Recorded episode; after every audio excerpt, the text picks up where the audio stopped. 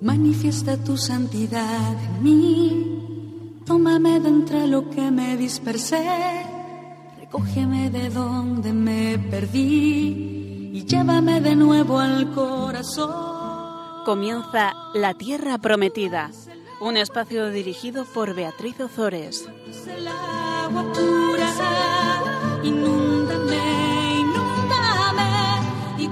Transformará en mí. Tú eres el agua viva, tú eres el agua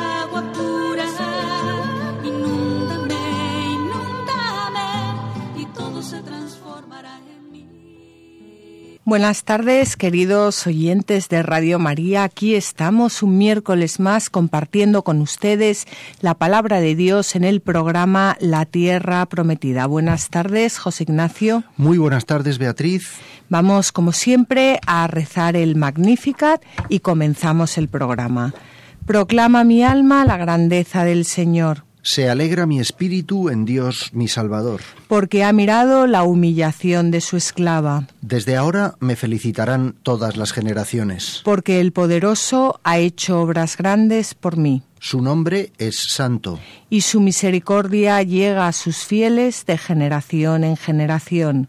Él hace proezas con su brazo. Dispersa a los soberbios de corazón Derriba del trono a los poderosos. y enaltece a los humildes, A los hambrientos los colma de bienes. y a los ricos los despide vacíos, Auxilia a Israel, su siervo, acordándose de la misericordia como lo había prometido a nuestros padres. en favor de Abraham y su descendencia por siempre. En el programa pasado vimos cómo tras una serie de vicisitudes los israelitas llegaron a Cadés, desde donde Dios les ordenó que explorasen la tierra que él mismo les iba a dar en propiedad. Caleb y Josué, movidos por la fe y la confianza en Dios, no dudan de que Dios les dará esa tierra en propiedad, pero el resto de los exploradores, ante la magnitud de los enemigos que han de combatir, se dejan llevar por el miedo y se rebelan contra Dios y contra Moisés. Podríamos decir que esta es la, el, el, el, argumento base de toda la historia de la salvación. Eh, el, cómo el, Dios eh, quiere siempre llevarnos a la tierra prometida, eh, figura de la vida eterna, y cómo su pueblo, como cada uno de nosotros, nos rebelamos constantemente pues la falta de obediencia y la falta de, confianza en el Señor por parte del pueblo de Israel, unido al desprecio hacia la tierra prometida y hacia los dones de Dios, será el motivo por el que los israelitas no entrarán directamente en la tierra prometida de este Cades, sino que tendrán que dar un largo rodeo para entrar desde Transjordania. Yo les animo a que cojan un mapa y vean dónde está Cades está pegado, pegado a la, tierra prometida, pero eh, no van, no van a poder entrar desde allí, van a tener que bajar hacia el Golfo de Acaba y eh, rodear, rodear el país de Edom hasta entrar por la tierra prometida desde Transjordania. Eh, comenzamos con el capítulo 20 del libro de Números y vamos a leer el versículo 1. Toda la comunidad de los hijos de Israel llegó al desierto de Sin en el mes primero, y el pueblo se estableció en Cadés. Allí murió María y allí fue sepultada.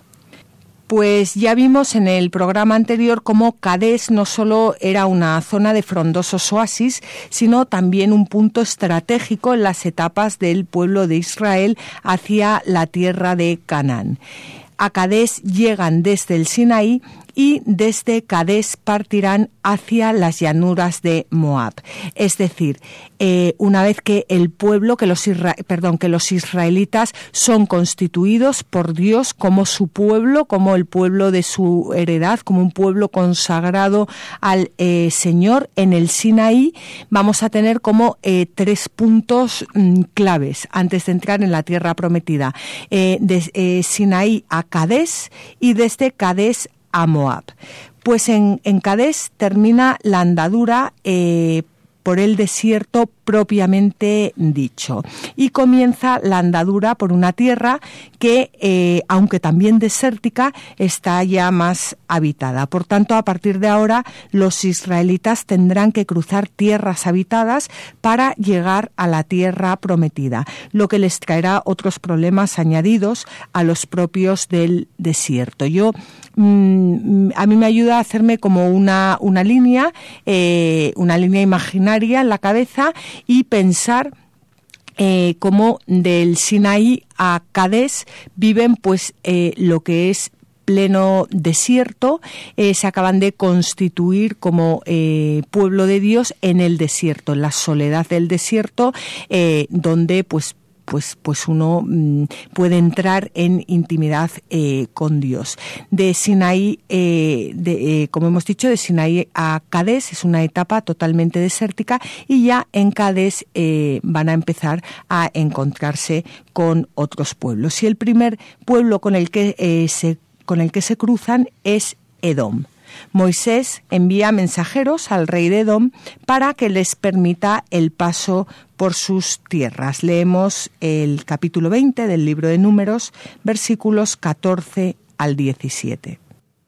Moisés envió mensajeros desde Cadés al rey de Edom para decirle, Así dice tu hermano Israel, tú conoces todas las adversidades que nos han sobrevenido pues nuestros padres bajaron a Egipto y hemos habitado en Egipto mucho tiempo. Los egipcios nos han maltratado a nosotros y a nuestros padres. Pero clamamos al Señor y Él escuchó nuestra voz, envió un mensajero y nos sacó de Egipto. Ahora estamos en Cadés, ciudad que está próxima a tu frontera. Déjanos pasar por tu tierra. No atravesaremos los sembrados ni las viñas, ni beberemos agua de los aljibes. Marcharemos por el camino del rey y no nos apartaremos ni a derecha ni a izquierda hasta que hayamos salido de tu frontera.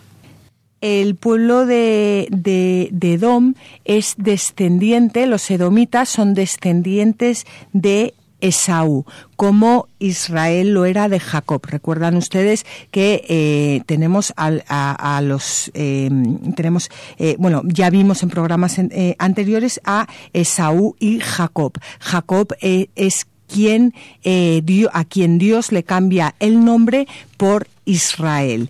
Y recuerden ustedes que eh, Jacob, eh, bueno, pues, pues había acabado bien, pero no, pero no tan bien con Esaú porque eh, se había apropiado de, de, su primogenitura. Bueno, pues este, este pueblo con el que los israelitas tienen que enfrentarse, Edom, es descendiente de Esaú. Por lo tanto, eran pueblos hermanos, no es que, no es que fueran unos pueblos desconocidos o unos pueblos con otras costumbres, eran pueblos hermanos eh, que descendían los dos eh, de, Abraham, pero entre ellos mantenían una eh, enemistad que, como ya hemos dicho, remontaba hasta la época de los antepasados. ante Edom, Israel lo que hace es presentar su propia historia como historia de la salvación, pero Edom no, no lo admite y además vamos a ver cómo le impide el paso. Y dijo Edom, No pasarás por mí si no quieres que salga a tu encuentro con la espada. Replicaron los hijos de Israel, Subiremos por el camino, y si nosotros o nuestro ganado bebemos tu agua, te pagaremos su precio. Nos limitaremos exclusivamente a pasar. A lo que respondió, No pasaréis. Y Edom salió a su encuentro con mucha gente muy bien armada. Y como Edom se negó a dar a Israel paso por sus confines, Israel cambió su ruta. En los capítulos 13 eh, y 14 del, del, libro de números ya se había dado una explicación de por qué los israelitas no entraron directamente en Canaán, en la tierra de Canaán, siguiendo la ruta de Egipto a Berseba y Hebrón. Ahora, como Edom les cierra el paso, lo que tienen que hacer es rodear el país de los edomitas, bajando, como hemos dicho antes, de nuevo hacia el sur, hacia el Golfo de Acaba, para entrar en la tierra prometida desde el otro lado del Jordán. Pero vamos a hacer una lectura espiritual de este texto, eh, la cual nos revela cómo muchas veces entre hermanos mantenemos rencores que no han sido perdonados. No han sido perdonados y esto nos impide caminar hacia delante, nos impide caminar hacia la tierra prometida.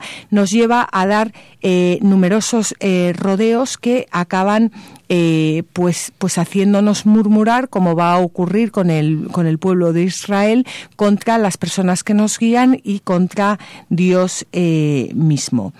Y vemos cómo aquí Israel no, no, no pelea con Edom. El, Edom sale a su encuentro con mucha gente muy bien armada, pero Israel eh, no, no entra, no entra en la pelea, no, no quiere pelear, quiere llegar a la tierra prometida, tiene miras más altas y eh, lo que hace es que cambia eh, su ruta. Cambia su ruta y se dirige hacia el sur, llegando al monte Or, en la frontera de Edom. Y allí vamos a ver cómo muere Aarón. Los hijos de Israel, toda la comunidad, partieron de Cadés y llegaron al monte Or. Y en el monte Or, en la frontera de la tierra de Edom, el Señor habló a Moisés y a Aarón. Que se reúna Aarón con los suyos, pues no entrará en la tierra que daré a los hijos de Israel, puesto que despreciasteis mi orden en las aguas de Meribá. Toma a Aarón y a Eleazar, su hijo, y hazlos subir al monte Or Despoja a Aarón de sus vestidos y viste con ellos a su hijo Eleazar, pues Aarón se reunirá con los suyos y morirá allí. Aarón muere, Aarón muere y es sepultado en la cumbre del monte Or, en el camino entre Cades, y Moab. Y es su hijo Eleazar quien le sucede en el sacerdocio mediante el rito de las vestiduras. Bueno, pues eh, vamos a ver cómo eh, toda esa generación que eh, no había depositado su confianza en el Señor va muriendo eh, a lo largo de, estas etapas hasta llegar a, la, a, los límites de la tierra eh, prometida, donde veremos, veremos en el capítulo siguiente cómo allí muere Moisés antes de, entrar en esa tierra. Em, una vez que, que, que, Aarón ha, muerto, eh, ellos se ponen, se ponen en camino de nuevo hacia las eh, llanuras de Moab. Y vamos a ver lo que ocurre. Partieron desde el monte Or, camino del Mar Rojo, rodeando la tierra de Edom. Y en el camino desfalleció el ánimo del pueblo. El pueblo habló contra Dios y contra Moisés. ¿Por qué nos habéis hecho subir de Egipto? Para morir en este desierto, donde no hay pan ni agua, y nuestra alma no puede más con este alimento tan ligero. El Señor les envió serpientes venenosas que mordieron al pueblo, y murió mucha gente de Israel. El pueblo continúa protestando contra Dios y contra Moisés, ahora a causa del gran rodeo que tienen que dar alrededor de Edom.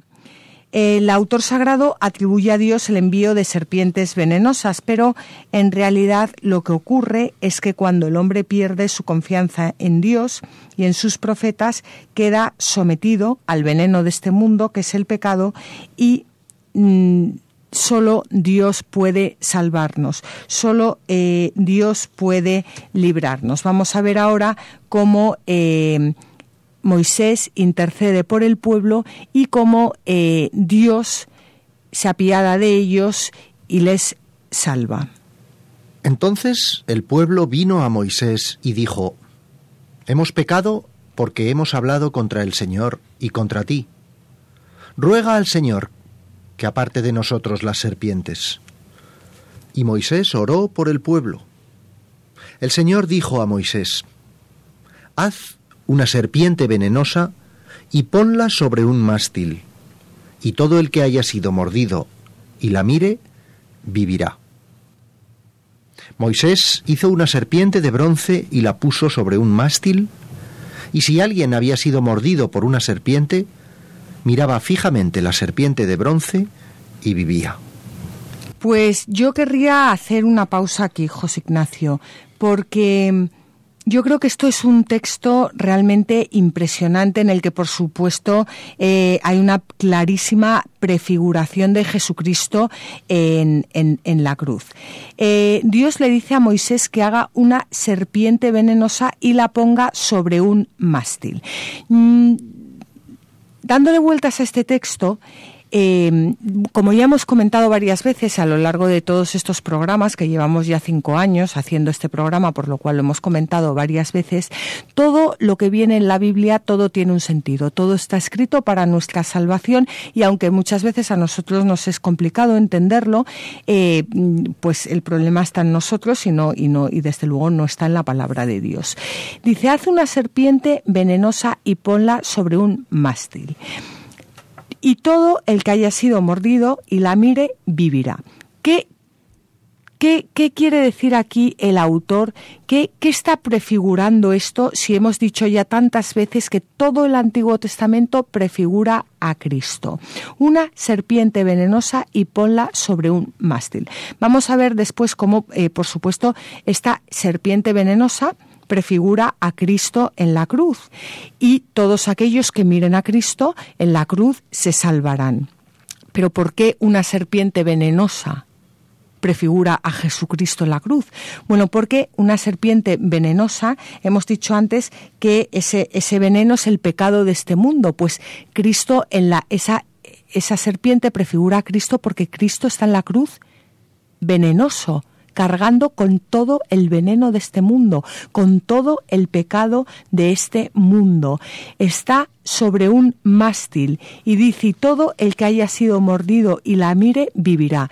Es decir, todo el que haya pecado, todos aquellos que de nosotros que hayamos pecado, que somos todos, y miremos a Cristo en la cruz, lleno de, veneno de, de nuestro pecado, viviremos. Y esto lo dice, lo dice luego el, Nuevo Testamento, eh, lo repite varias veces. Todo aquel que repita que em, que Dios es el Señor y crea en Él, que Cristo es el Señor y crea en Él, se salvará. Bueno, pues es impresionante ver cómo, eh, qué, qué, prefiguración tan bonita, una serpiente venenosa que prefigura a Cristo.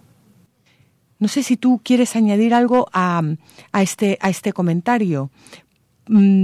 Es como utilizando una imagen visual respecto a la mordedura de una serpiente, es el antídoto.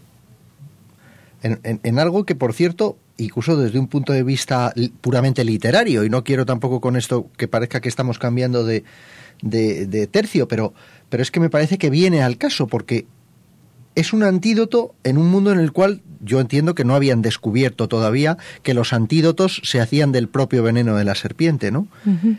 Y la imagen es muy bonita con respecto a lo que acabas de decir de la sangre de Cristo, ¿no? La sangre de Cristo, Cristo en la cruz es el antídoto contra nuestro pecado.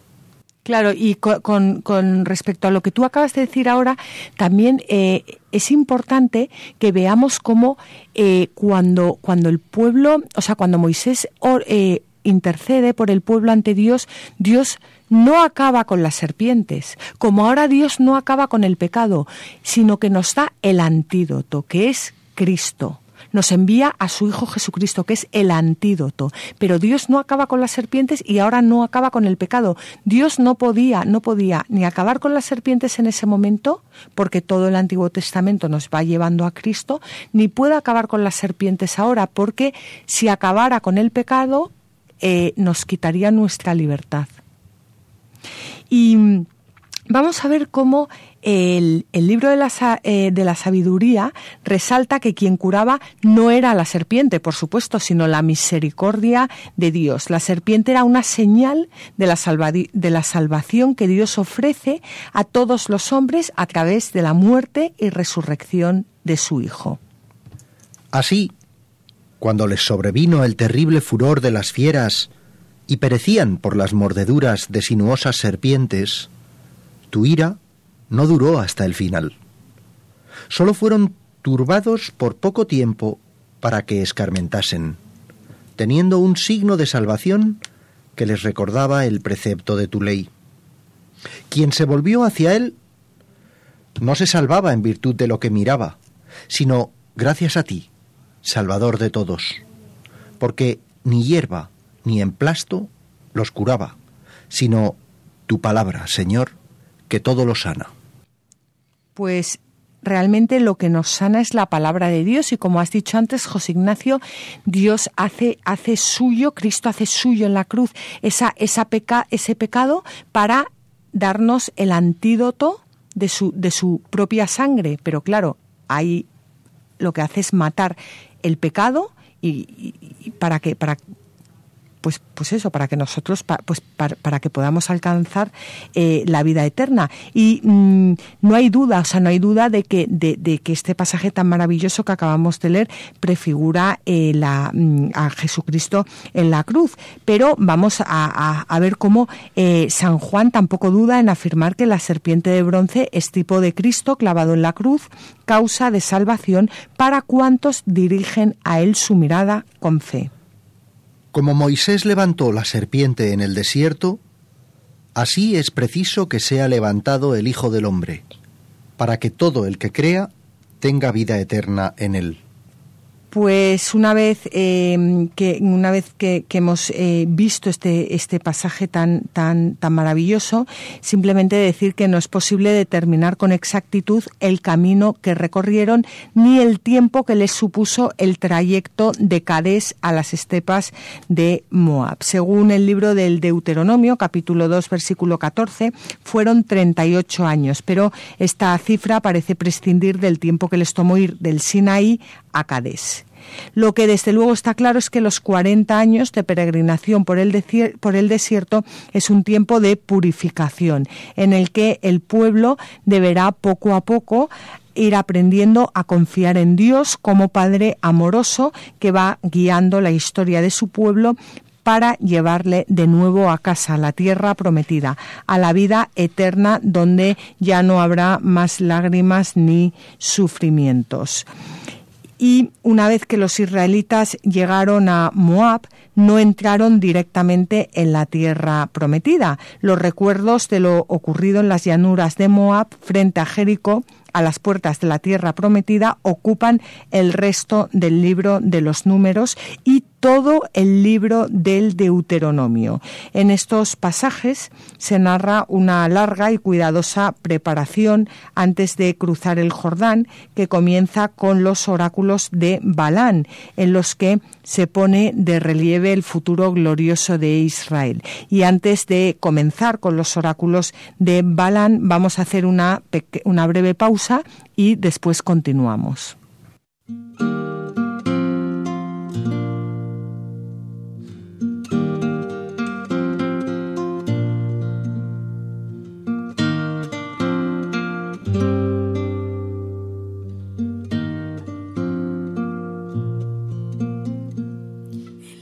Aspirar del aire, el canto de la dulce filomena, el soto y su donaire, en la noche serena,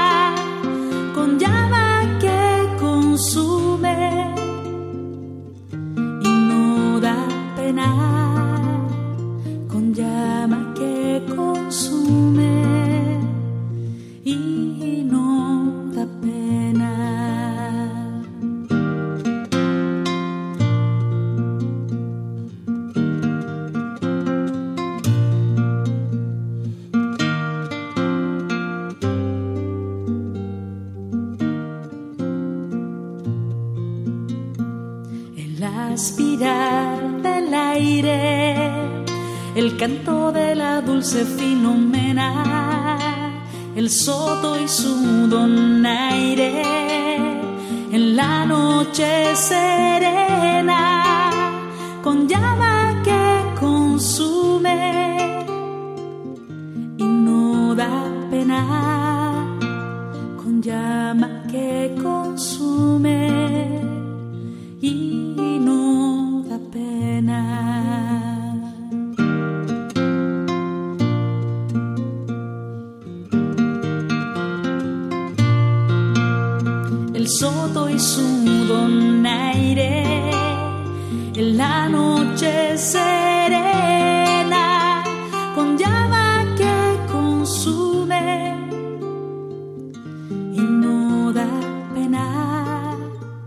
con llama que consume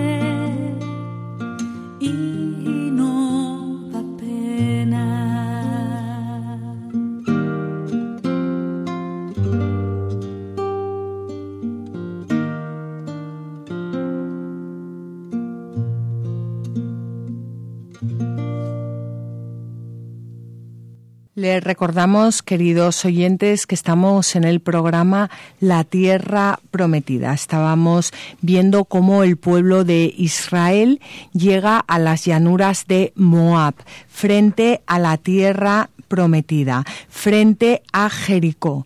Em, allí van a sentarse a la espera de que el rey de Moab les permita cruzar sus tierras para entrar en la tierra prometida. Esta historia que vamos a contar ahora es la famosa historia de la burra de Balán, que todos hemos oído hablar de ella, pero yo creo que pocos eh, han profundizado en esta historia. Yo les invito a que las escuchen. Eh, desde luego, a, mí me, ha encantado preparar este programa y preparar sobre todo esta historia que tiene, que tiene su gracia, pero, pero además de gracia, eh, tiene una profundidad teológica impresionante. Bueno, pues eh, como les decíamos, han llegado los israelitas a las llanuras de Moab. Allí se asientan y eh, le piden al rey de Moab, a Balak, que les permita cruzar sus tierras para entrar en la tierra prometida. Estamos en el capítulo 22 de Números y vamos a leer los versículos 1 al 3. Los hijos de Israel partieron y acamparon en las llanuras de Moab, al otro lado del Jordán, a la altura de Jericó. Balac, hijo de Sipor, vio todo lo que había hecho Israel a los amorreos, y Moab se asustó mucho al ver al pueblo, pues era numeroso, y se llenó de inquietud ante los hijos de Israel. Cuando Balak, que es el rey de Moab, ve llegar a los hijos de Israel, lo primero que hace es informarse sobre quién es ese pueblo que eh, va a sentarse en su territorio. Y cuando conoce lo que Israel ha hecho a los reinos vecinos, Balak, eh, Balak se asusta, claro. Y es muy curioso porque eh, Balak podía pues haber luchado contra este pueblo, eh, podía haber intentado echarles, pero eh, lo que hace es enviar a unos mensajeros a Mesopotamia para que traigan a Balaam. ¿Quién es Balaam? Balaam es un famoso adivino cuyas maldiciones son eh, muy, muy eficaces. Vamos, vamos a leerlo. Balak, hijo de Sipor, era rey de Moab en aquel tiempo. Envió mensajeros a Balaam, hijo de Beor, a la ciudad de Petor, que está junto al río, en la tierra de los hijos de Amab, para llamarlo diciendo, un pueblo que ha salido de Egipto y cubre la superficie de la tierra, se ha establecido frente a mí. Ven, por favor, ahora. Maldíceme a este pueblo, porque es más fuerte que yo a ver si puedo derrotarlo y expulsarlo de esta tierra, pues sé que aquel a quien tú bendices es bendito, y aquel a quien tú maldices es maldito. En el contexto cultural del antiguo Medio Oriente se consideraba que la palabra de maldición o bendición tenía eficacia por sí misma, especialmente cuando era pronunciada por una persona con autoridad, como por ejemplo el padre de familia. Vemos aquí como en el caso de Balaam, su palabra es considerada portadora de una eficacia singular. Y esto mm, que nos puede parecer un tanto extraño, eh, no es tan extraño ¿Cuántas veces hay personas que acuden a, echadores de cartas, que acuden a, brujos, que pensando que su palabra es una palabra que se va a cumplir, es una profecía, no creen en las profecías em, de, de, los, de las personas que han sido enviadas por Dios, no creen en la palabra de Dios, pero sí creen en la palabra de, un brujo, en la palabra de un mago. Bueno, esto se da en nuestra sociedad a todas horas.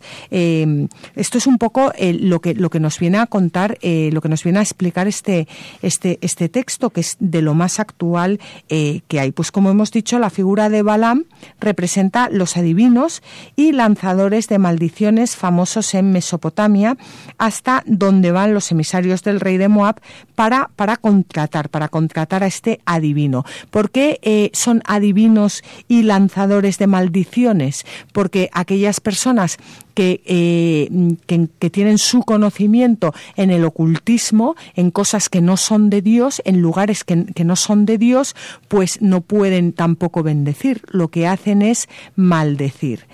Eh, vamos a leer un comentario de eh, San Cesario de, de, Arles, que nos explica muy bien la figura de Balaam.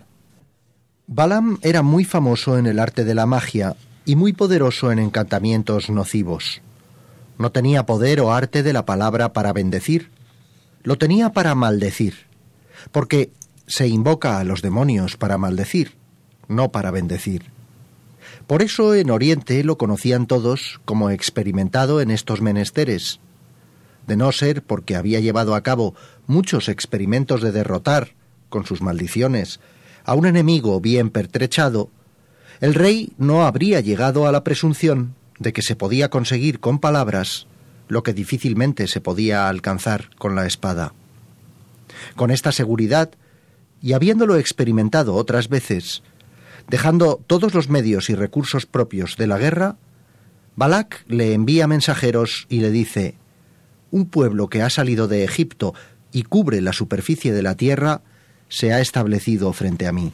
Bueno, pues vemos cómo lo llevamos viendo a lo largo de todos los capítulos eh, que hemos comentado hasta ahora. Eh, como eh, siempre hay aquí una lucha entre el bien y el mal cuando uno no está con Dios, pues está contra Dios. Si uno no habla en nombre de Dios, pues al final eh, habla en nombre eh, del mal, porque no hay un término medio, no, no, no existe, o sea, o, está el bien o el mal, pero esos términos medios, esos seres mezclados de bien y de mal, pues al final es muy difícil, o sea, es muy difícil, el mal no puede convivir eh, con el bien. Vamos a ver cómo, vamos, a, vamos a ver cómo Balak, el rey de Moab envía, envía a esos emisarios en busca de eh, Balaam. Los ancianos de Moab y los ancianos de Madián se marcharon llevando consigo el estipendio del vaticinio y se dirigieron a Balaam, a quien le transmitieron las palabras de Balac. Este les dijo, Pernoctad aquí esta noche y os daré una respuesta según lo que me diga el Señor. Los príncipes de Moab se quedaron con Balaam. Vino Dios a Balaam y le dijo, ¿quiénes son estos hombres que están contigo? Y Balaam dijo a Dios, Balac, hijo de Sipor, rey de Moab, me los ha enviado diciendo, un pueblo ha salido de Egipto y cubre la superficie de esta tierra. Ahora, vente, maldícemelo, a ver si puedo derrotarlo y expulsarlo. Pero Dios dijo a Balaam, no vayas con ellos, no maldigas a este pueblo, porque es bendito. Resulta sorprendente el hecho de que Balaam hable con Yahvé, el Dios de Israel. Eh, sin embargo, esto no quiere decir que Balaam fuese un adorador del verdadero Dios. Eh, lo que nos viene a, decir este detalle sencillamente es que el Dios de Israel domina también sobre los magos paganos e incluso puede servirse de ellos para anunciar sus designios. Además, el conjunto de la historia de Balaam viene a mostrar que Dios salva a su pueblo tanto de los ejércitos armados, como hemos visto antes, como de los poderes oscuros de la magia. Y antes de continuar, yo quiero hacer hincapié en algo que no debemos eh, dejar pasar. Y es que eh, cuando los ancianos de, Moab se marchan llevando consigo el estipendio, porque claro, cuando se contrata un mago esto cuesta dinero, eh, no, no, los magos, los brujos, los echadores de de cartas no lo hacen por amor, no lo, lo, hacen, hay que pagarles. bueno, pues cuando les envía con su con su estipendio, y, se dirigen se dirigen a Balaam, a quien le transmiten las palabras de, de Balak, eh, lo que Balaam le responde es pernoctad, pernoctad aquí esta noche. Es decir, eh, lo que el texto nos quiere decir es que estos magos eh, hablan por la noche. O sea, es en las tinieblas, en la oscuridad, donde ellos encuentran las respuestas, en contraposición a los hijos de Dios que son los hijos de la luz. No sé si me... Sí, dice, dice José Ignacio que sí. Bueno, pues eh, vamos a... Mm, vamos a continuar eh, leyendo esta historia y vamos a ver lo que ocurre. Se levantó Balaam por la mañana y dijo a los príncipes de Balac, Marchad a vuestra tierra, pues el Señor no me permite ir con vosotros. Se levantaron los príncipes de Moab, volvieron a Balac y le dijeron, Balaam se niega a venir con nosotros. Balac envió de nuevo muchos príncipes, más insignes que los anteriores, que acudieron a Balaam y le dijeron, Así dice Balac, hijo de Sipor, por favor, no dejes de venir a mí, pues serás objeto del mayor honor, y todo lo que me digas lo haré. Ven, por favor, maldíceme a este pueblo. Balaam respondió a los servidores de Balac, aunque me diera toda la plata y el oro de su casa, no podría transgredir el mandato del Señor, mi Dios, ni en lo pequeño ni en lo grande. Pero ahora, por favor, quedaos aquí esta noche también vosotros, hasta que sepa qué más me dice el Señor. Dios vino a Balaam por la noche y le dijo, Puesto que estos hombres han venido para llamarte, levántate y vete con ellos. Harás en su momento lo que yo te diga. Se levantó Balaam por la mañana, aparejó su burra y se fue con los príncipes de Moab. Pues aquí, mm, bueno, podríamos pasarnos siete horas comentando este texto que es apasionante, pero como no tenemos tiempo, eh, yo quería hacer hincapié en que eh, dice el texto que Balak envió de nuevo muchos príncipes más insignes que los anteriores. Esto es un poco pues lo que ocurre hoy en, día, que cuando alguien quiere algo, eh, lo que hace es ofrecer dinero y mm, en, las cosas, en los asuntos del mundo, pues eh, si, se ofrece dinero, cuanto más dinero se ofrezca, pues, mm, pues mejor se, se, solucionan todas las cosas.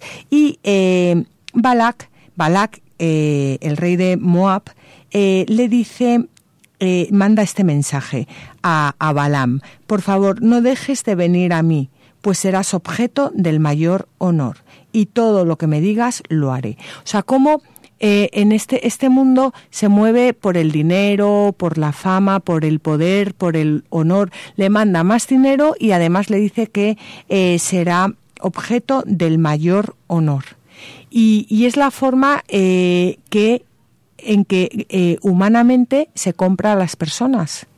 Y hoy en día ocurre exactamente lo mismo. Y además le dice, todo lo que me digas lo haré. Mentira, porque por supuesto el rey de Moab no va a hacer todo lo que le diga este tal Balaam. Pero, eh, por supuesto, las consultas se hacen de noche, se hacen en la oscuridad, donde eh, pues, pues, pues está la mentira y eh, pues todo esto es el, el, el resultado. ¿Y qué hace Dios? Eh, pues Dios le dice que eh, ante la insistencia de, de Balak que se ponga en camino, pero que se ponga en camino no para hacer lo que Balak le pide, sino para hacer lo que Dios le ordena, es decir, para llevar a cabo su plan de salvación. Y ahora eh, vamos a leer un texto que es un poco extraño, el comienzo es un poco extraño porque comienza diciendo que se encendió la ira de Dios. Pero ¿por qué se enciende la ira de Dios si Dios ya le ha dicho a Balán que puede ir? que puede ir al país de Moab, y que, y, que, puede, que puede ir junto al rey de Moab. Entonces, ¿por qué se enciende la ira de Dios?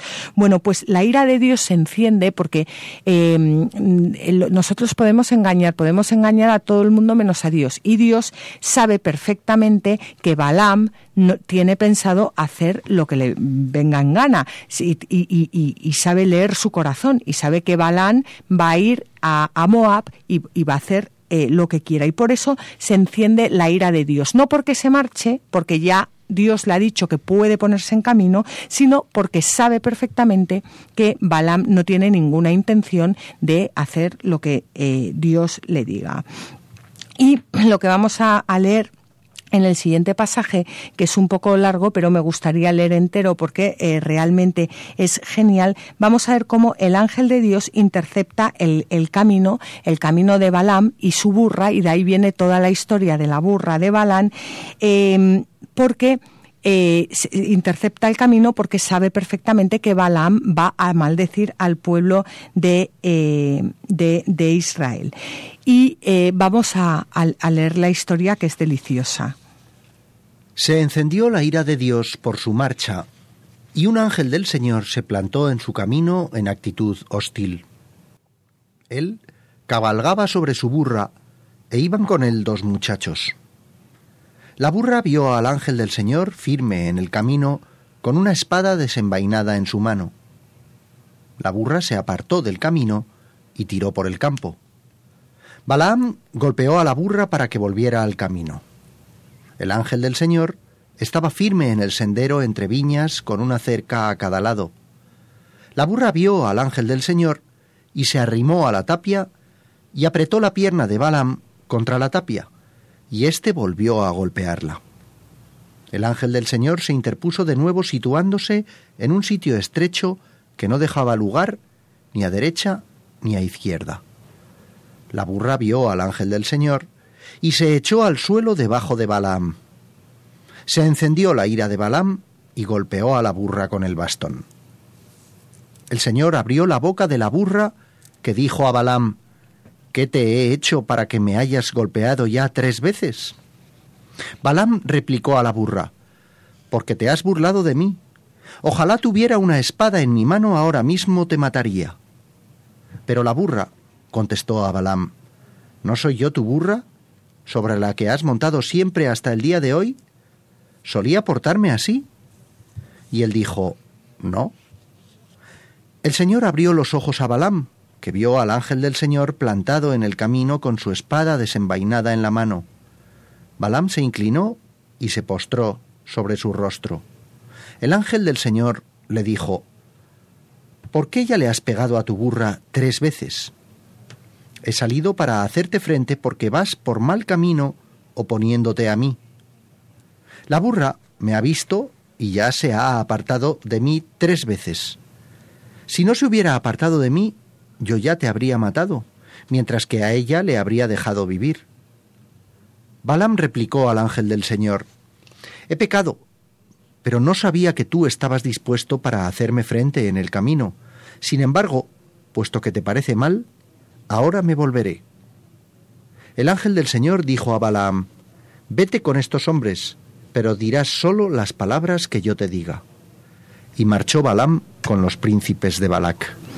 Bueno, pues eh, ya una vez que, que, Balaam se ha enterado de que es Dios quien manda, no él mismo, eh, ahora, ahora ya sí que, eh, ya, ya después de este percance que ha tenido con, con el ángel y con la burra, eh, lo que hace es eh, marchar hacia el país de Moab, pero ya con la intención de hacer lo que le diga el Señor. Y lo más importante del pasaje son los cuatro oráculos proféticos pronunciados por Balaam, en los que el destino glorioso de Israel se une a la especial protección de Dios sobre el pueblo y en los que se vislumbra la figura del rey Mesías.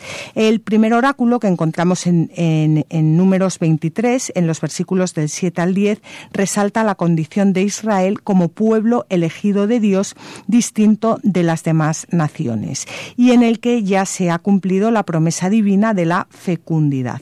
Tras el oráculo, el rey Balak, por supuesto, se pone furioso porque el rey Balak lo que quería era que Balaam maldijera al pueblo, no que eh, hablara del pueblo como pueblo elegido eh, de Dios. Y eh, le dice lo siguiente a Balaam. ¿Qué me has hecho? ¿Te he traído para execrar a mis enemigos y te pones a bendecirlos? Pero Balaam le responde, ¿Lo que el Señor pone en mi boca, me lo voy a callar? Pues Balak, que no se rinde, eh, lleva a Balaam a otro lugar para ver si el hecho de cambiar de lugar le hace también cambiar de parecer. ¿Y qué hace Balak? Balak responde con un segundo oráculo que encontramos en el capítulo 23 de Números, versículos 18 al 24, en el que da la bendición de Dios al pueblo de Israel con el que Dios ha sellado una alianza y en el que presagia las futuras victorias de Israel. Mm, vemos cómo desde luego Balak empieza a estar desesperado y le replica diciendo que ya que eh, no le va a maldecir, que por lo menos que no le bendiga. Pero Balak le responde lo siguiente. ¿Acaso no te había dicho que haría todo lo que me dijera el Señor? Y Balak, que no se da por vencido, se lo lleva de nuevo a otro lugar a ver si desde allí a Dios le parece bien que ya los maldiga de una vez. Pero vamos a ver lo que ocurre. Balaam levantó sus ojos y vio a Israel acampado por tribus. Vino sobre él el Espíritu de Dios y proclamó su mensaje. En el que, junto al esplendor de Israel, reflejado bajo imágenes de vegetación, se alude a un rey victorioso y se recuerda una vez más la salida de Egipto. El tercer oráculo eh, lo encontramos en el capítulo 24 de Números y termina de la siguiente manera. Benditos los que te bendigan, malditos los que te maldigan. Y ya por fin, en el cuarto oráculo, eh, que encontramos en números 24, versículos 15 al 24, Balaam instado a maldecir al pueblo, no solo no lo maldice, sino que incluso profetiza grandes y maravillosos sucesos y no solo acerca del pueblo, sino también en referencia a la venida del Salvador. El cuarto oráculo de Balán anuncia la llegada de un rey simbolizado en la estrella y en el cetro. Lo vislumbro, pero no es ahora. Lo diviso, pero no de cerca. De Jacob viene en camino una estrella. En Israel se ha levantado un cetro. En el antiguo Oriente las estrellas representaban a los dioses y a los reyes y esto es impresionante porque los seguidores de Balaam que sabían perfectamente que Balaam e-, era, era una persona eh, que, que, profetizaba, em, guardaron, guardaron estas, estas eh, profecías. Y además, desde muy pronto, eh, por supuesto, este pasaje entre, entre, entre, los, entre el pueblo de Israel se interpretó en sentido mesiánico. Y la tradición judía unió la llegada del Mesías con la aparición de una estrella. Y de hecho, en el Evangelio de San Mateo aparece una estrella en el episodio de los magos que fueron a adorar a Jesús. Bueno, pues esto es impresionante. Aparece una estrella cuando nace Jesús y los seguidores de Balaam que están en Mesopotamia saben que esa estrella está anunciando la venida de este rey de este rey Mesías y por eso van a adorarle y son los reyes magos que guardaban todas esas profecías de Balán. Y al ver la estrella saben perfectamente que esa estrella representa la venida de aquel rey que había sido profetizado muchos siglos antes por eh, Balaam. Y vamos a leer esto en un comentario maravilloso que hace San Cesario de Arles. Si hasta Moisés introdujo sus oráculos en los libros sagrados cuánto más los consignarían por escrito los que entonces vivían en Mesopotamia, que consideraban a Balaam una persona extraordinaria y se sabe que eran discípulos de sus artimañas. Se dice que en Oriente se mantenía por él la raza e institución de los magos, quienes, disponiendo de todos los oráculos de Balaam, tenían también el escrito que anuncia la aparición de la estrella de Jacob y que nacería un gran hombre en Israel. Estos escritos los tenían los magos. Por eso, cuando nació Jesús, reconocieron la estrella y ellos, mejor que el pueblo de Israel, que no quiso atender el anuncio de los santos profetas, entendieron que se estaba cumpliendo esa profecía.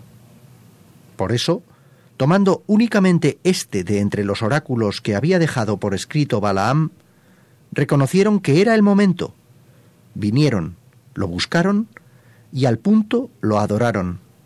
Y demostrando la grandeza de su fe, veneraron como rey al niño pequeño. Bueno, pues es impresionante el escrito de, San Cesario de, de Arles y, y también es impresionante, eh, bueno, pues volver para atrás con estas historias y ver por qué, por qué los Reyes Magos fueron a adorar a Jesús, de dónde viene eh, esa, esa tradición que guardaban durante tantos eh, siglos. Claro, esta es, es, sobre todo la, digamos, la, la perspectiva católica nuestra, no cristiana posterior. Pero como todos sabemos, los judíos, el judaísmo, la estrella la ve en el rey David, del cual la llamamos así, la estrella de David, y ellos siempre pensaron que el Mesías iba a ser un salvador con el poder de un rey como el que tuvo David, que al fin y al cabo fue, junto con Salomón, el único rey, la única monarquía real que tuvo el pueblo de Israel en su historia, ¿no? Claro, es que cuesta mucho, ¿verdad? Eh, ver a Jesucristo como Rey y Salvador, un, Dios que se anonada de, de, de esa forma. Qué estrella tan sencilla, ¿no? Sí pues eh, ya termina eh, este, esta historia tan, tan impresionante diciendo que Balaam se levantó y marchó de nuevo a su lugar. También Balak marchó por su camino. Cuando dos personas no se ponen de acuerdo en el mal, porque Balaam quería el mal para el pueblo, pero Balak quería el, el bien, o por lo menos Dios lo había obligado a querer el bien, pues cada una se tiene que ir por un camino diferente, no pueden seguir caminando juntos. Y aquí nos despedimos de ustedes en, el, en este programa. Les agradecemos que hayan compartido con nosotros este, este rato y les animamos a que estén con nosotros de nuevo dentro de 15 días el 25, miércoles 25 eh, de junio. Eh, les recordamos también que en la semana que viene podrán escuchar el programa Hagamos viva la palabra de Adolfo Galán. Pueden escribirnos a la tierra prometida, prometida arroba radiomaria.es pueden escuchar los eh, programas en la página web de Radio María, en el podcast, o pedirlos, eh, pedir los programas grabados llamando al teléfono 902 500 518. También pueden escuchar los programas en la página web www.latierraprometida.es es.